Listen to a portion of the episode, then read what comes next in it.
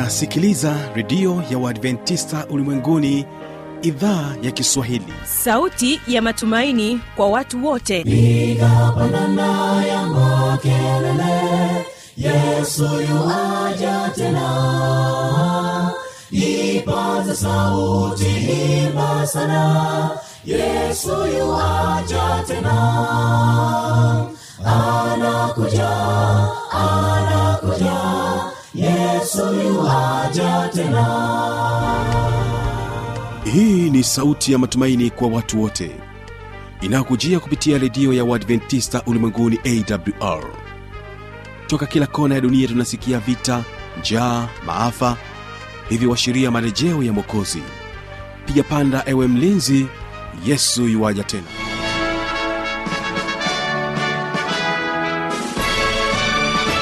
unaendelea kuitegea sikio idhaa ya kiswahili kikutangazia kupitia masafa mafupi ya mita bendi 25 kutokea morogoro tanzania. Mpendo msikilizaji endelea kuungana nami kupitia awr tanzania na kupitia kisima fm masafa ya 89.7 mtandao wetu ni www org hii leo ungana nami kibaga mwaipaja nikiwa msimamizi wa matangazo. Leo tutakuwa na wimbo wa kwanza kutoka kwake beatrice sagati ambao unakwenda kwa jina la je moyoni umejawa na mashaka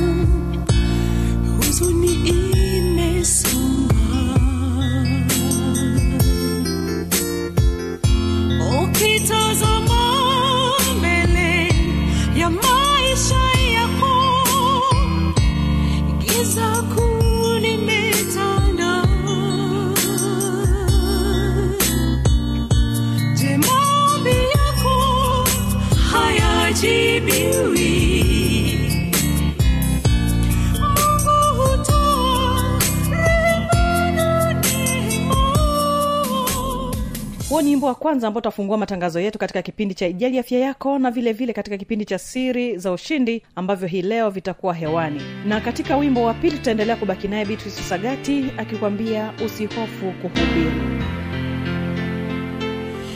Usihofu kuhubiri. Jina la bwana yesu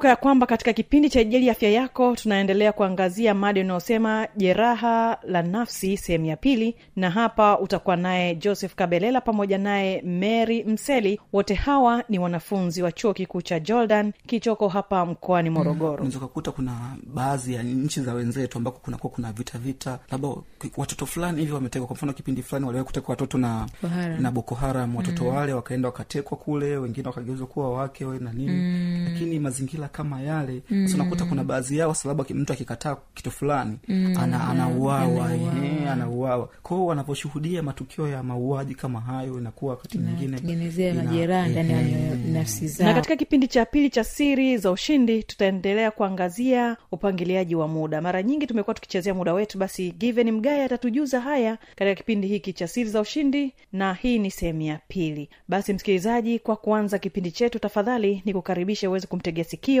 mwimbaji beatrice sagati na wimbo je moyoni umejawa na mashaka.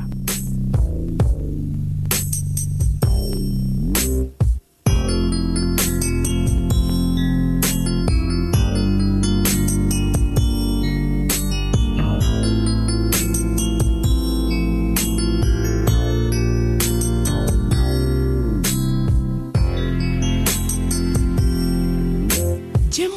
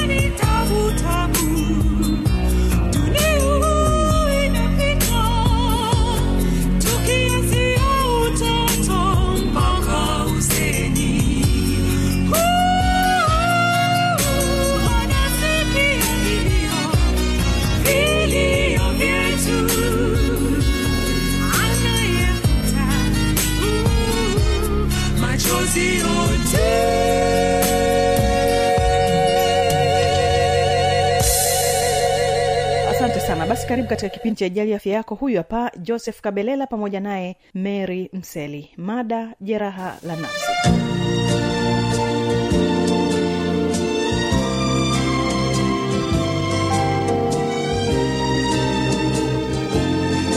Jeraha la nafsi inaweza kusababishwa na kuteseka kutokana na kushuhudia ajali mbaya. Mm. kwamba mtu ameshuhudia ajali mbaya imetokea mm. sehemu fulani kwa mfano labda tunakumbuka mwaka miaka ya nyuma kidogo hapo mm. ilitokea ajali ya, ya, ya treni dodoma pale. Ehe, kwa huku mtu mwingine anaweza kaa labda ameshuhudia tukio lile afrika aliondoki kichwani kwake mm-hmm. lakini pia wakati ndege juzi kati hapa imedondoka kwenye hata ile ajali ilitokea pale msamvu vile la roli lile la mafuta mm. watu walivyopoteza maisha mm-hmm. kwao wakati mwingine mtu anaweza kaa labda tukio lile limetokea na likashindwa kutoka ndani mwake. Huenda ni mwanafamilia anahusika katika lile tukio litokea. Kwa hiyo akipita hata yale maeneo anaumia kweli yani anamkumbuka yule mpendwa wake. Ndio.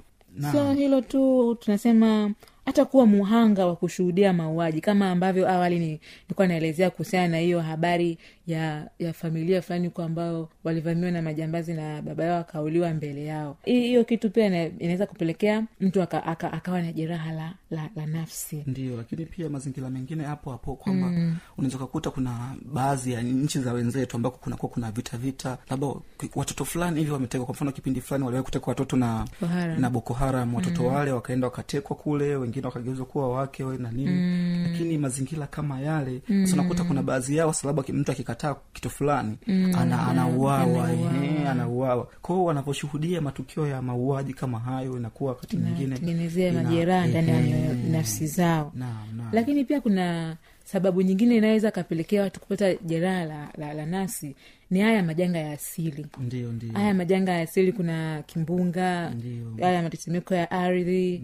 Inaweza vile ambavyo kimetokea labda tuseme tuki- hapa tukienda kwenye moja kwa moja kwenye tetemeko la ardhi linaweza likatokea likapelekea hata wanafamilia kupotezana. Ndio ndio. Kwa hiyo ili tetemeko la ardhi linaweza kampelekea huyu muhusika ambaye kwao imetokea ime, ime, ime ikampelekea jeraha la nafsi baada ya kupotezana na familia yake mm. ni kweli kabisa kwa mfano kama hapo naweza nikatolea mfano mm. hivi hivi karibuni ilitokea tetemeko uturuki mm. na watu wengi wamepoteza, wamepoteza maisha lakini pia wandugu wamepotezana mm. na kwa sisi wa afrika tulipoteza pia kulikuwa kuna mchezaji ambaye ayuko yuko uturuki. Mm, haijajulikana mpaka leo kwamba amekufa alikuja, kuonekana baadaye kwamba amesha kufa mm. japokuwa taarifa za awali zilitoka kwamba hajafariki yupo lakini baadaye baada ya kuendelea na kufuatilia wakaja wakagundua kwamba ni mtu tayari alikuwa amesha amesha fariki kwa hiyo wakati mwingine majanga haya ya asili matetemeko eh, ki- vimbunga hivi sijui tsunami vinavyotokea mara kwa mara maeneo ya ufilipino sijui wapi mm.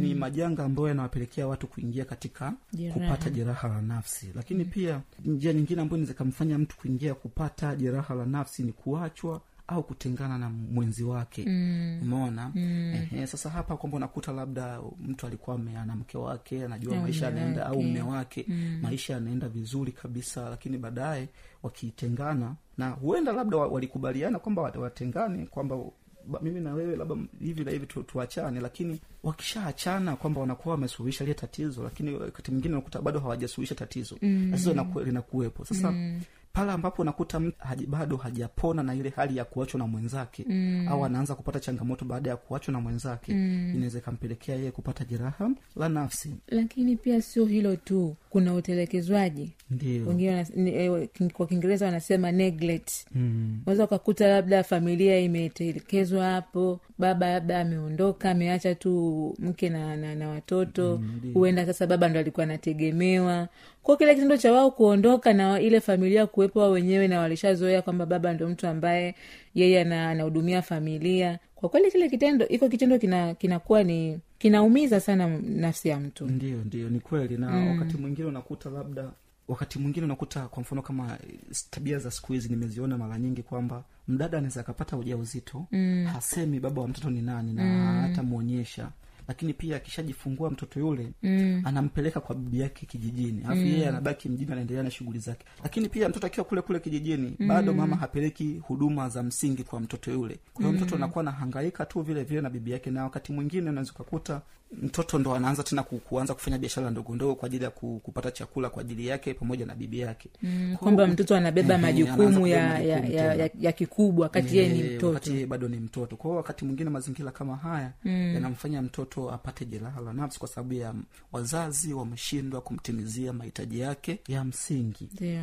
Ndio. Lakini pia kuna sababu nyingine ambayo ni kuwa katika eneo la vita mm. Ehe, tunaona ndugu zetu au nchi zingine ambazo kunakuwa kuna vita somalia huko sijui wapi mm. yani nigeria na maeneo mengine ambako kunakuwa kuna changamoto hizi kwao mm. watoto au watu wanaokuwa katika maeneo yale wanakuwa katika hatari kubwa ya kupata jeraha la nafsi kwa sababu ya yale matukio ya kikatili yanayokuwa yanaendelea katika kipindi hicho. Lakini lakini na nanilii nyingine sababu nyingine ambayo inaweza kapelekea ni ile hali ya mtu kushindwa kushindwa katika maeneo yake yale muhimu labda inaweza kawa katika maeneo ya kazi au maeneo ya masomo. Ndiyo. ile ile kitu inakuwa inamuumiza kweli. Labda nikitolea hapa kwenye upande wa swala la masomo maana hilo ndo lina, lina, lina linaweza likaeleweka zaidi. Utakuta labda mtu yuko darasani kitu anakifahamu lakini anaja, anataka jaribu ku, ku, ku, kujibu labda ni swali limeulizwa lakini ana, anashindwa anaogopa anakuwa na hofu lakini sio kwamba kitu akijue hapana anakijua. Ila tu kuna hali ambayo ambayo anayo ina, inampelekea kuwa na hofu. Ndio. Kwamba nikijibu itakuwaje au itafanyaje? Yani kuna maumivu fulani hivi ambayo ana- ana- ana- anakuwa nayo. Ndio. Ana- yani ni- wata- ni- kama nikikosa itakuwaje? Mm-hmm. anashindwa ile kuthubutu. Na hapo sasa dada meli manake huyu mtu kwa kipindi cha mwanzo huko mm. kwamba labda amewahi kufeli katika eneo fulani. Baadaye ya kufarijiwa au ile ku- ku- kumpa moyo kwamba jitahidi utafanya Eh, vizuri. sasa maanaake sasa ana- anakuwa na ile hofu ya muda mrefu na anakuwa naumia mara zote. Mm. kwao wakati mwingine hata hivyo, anapohitaji kujaribu anashindwa kwamba anahisi mm, watanionaje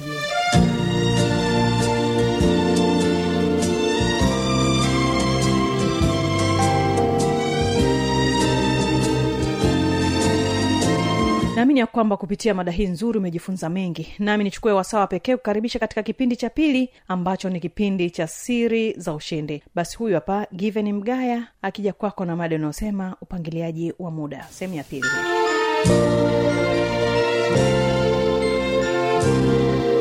Hii nafanya hivyo kwa sababu ulivyopangilia vizuri muda wako wakati wa utekelezaji wa majukumu yako unakuwa hauna wasiwasi au hakuna vitu ambavyo vinakuwa vinakusukuma kwamba muda hautoshi muda hautoshi. Hapana.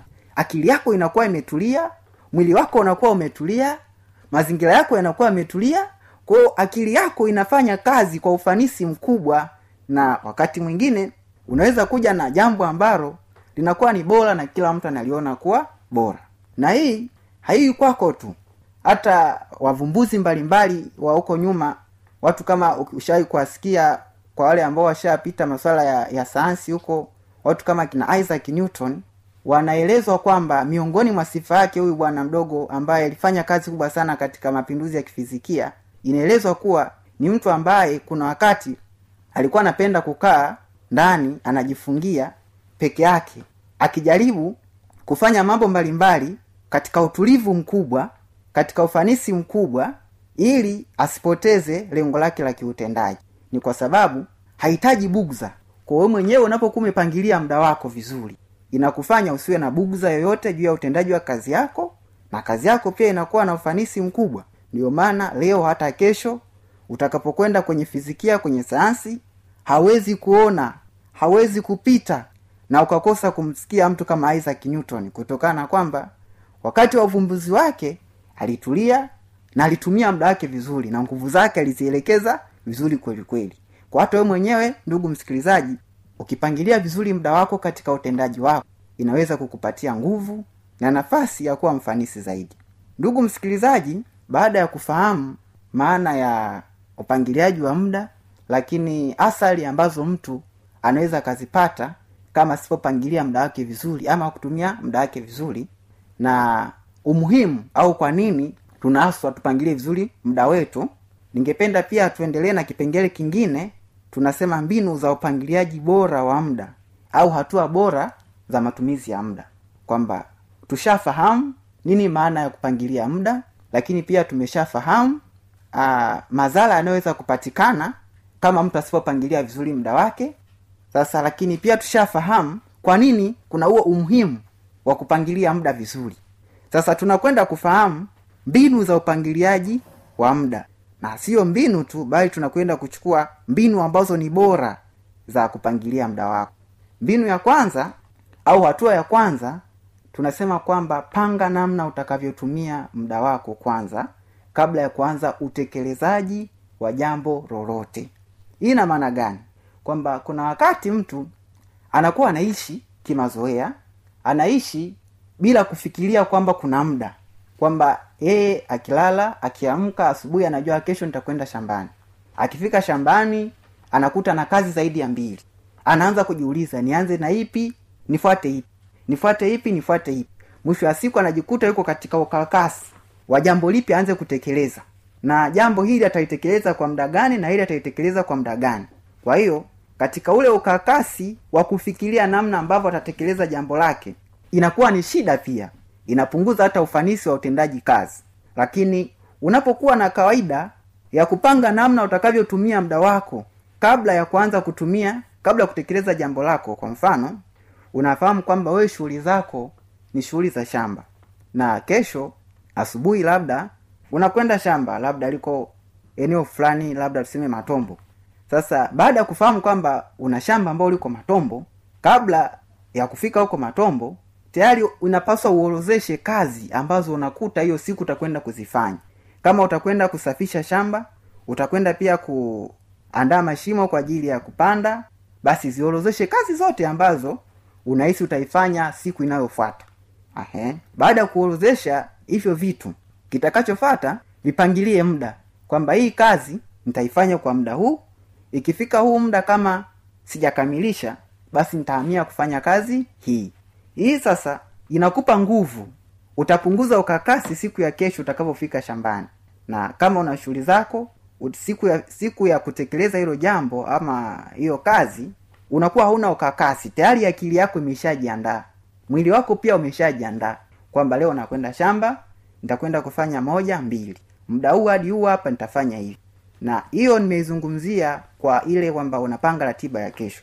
Lakini vile vile katika upangiliaji wa kazi au majukumu ya msimu. Tuna maana ya kwamba kabla msimu haujaanza unapaswa upangilie vizuri muda wako. Na msimu labda kama wewe ni, ni mkulima kabla ya kwanza msimu wa kilimo haujafika mbali na kupangilia muda wako pia unapaswa upangilie malengo yako.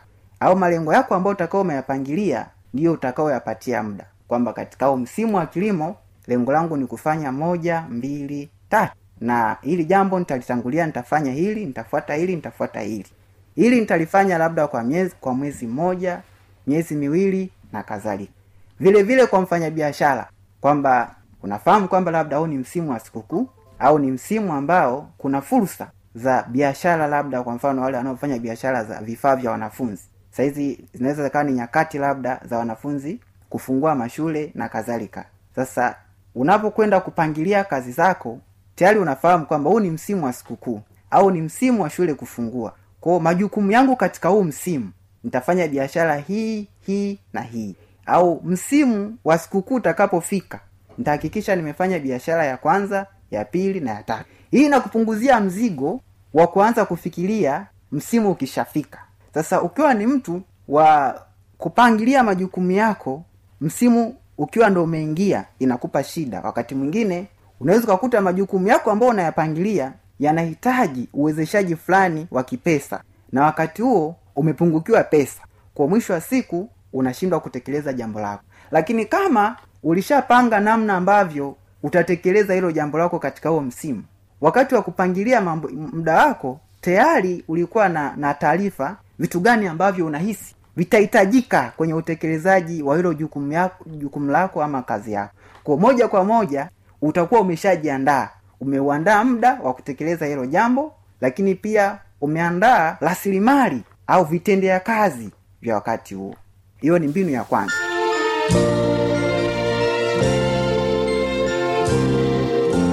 kufikia hapa ndio tamati ya kipindi hiki cha siri za ushindi. Kwa maswali maoni au changamoto anwani hii hapa ya kuniandikia. Anakuja anakuja yesu yuaja tena. Na hii ni awr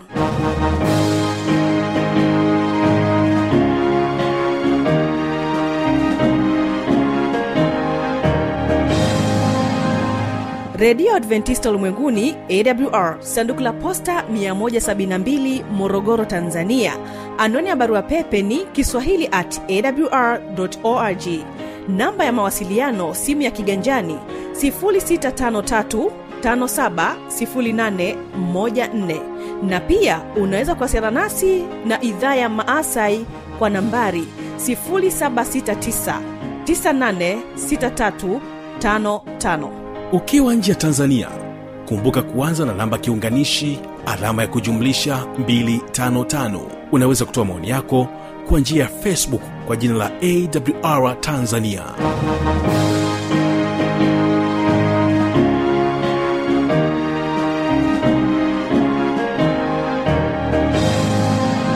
Nikumbushe tu kwamba kesho ni biblia ya kujibu basi msikilizaji usipange kukosa. Ulikuwa nami kibaga mwaipaja na hii ni awr kutokea morogoro tanzania na nakwacha na wimbo kutoka kwake beatrice sagati anakwambia usihofu kuhubiri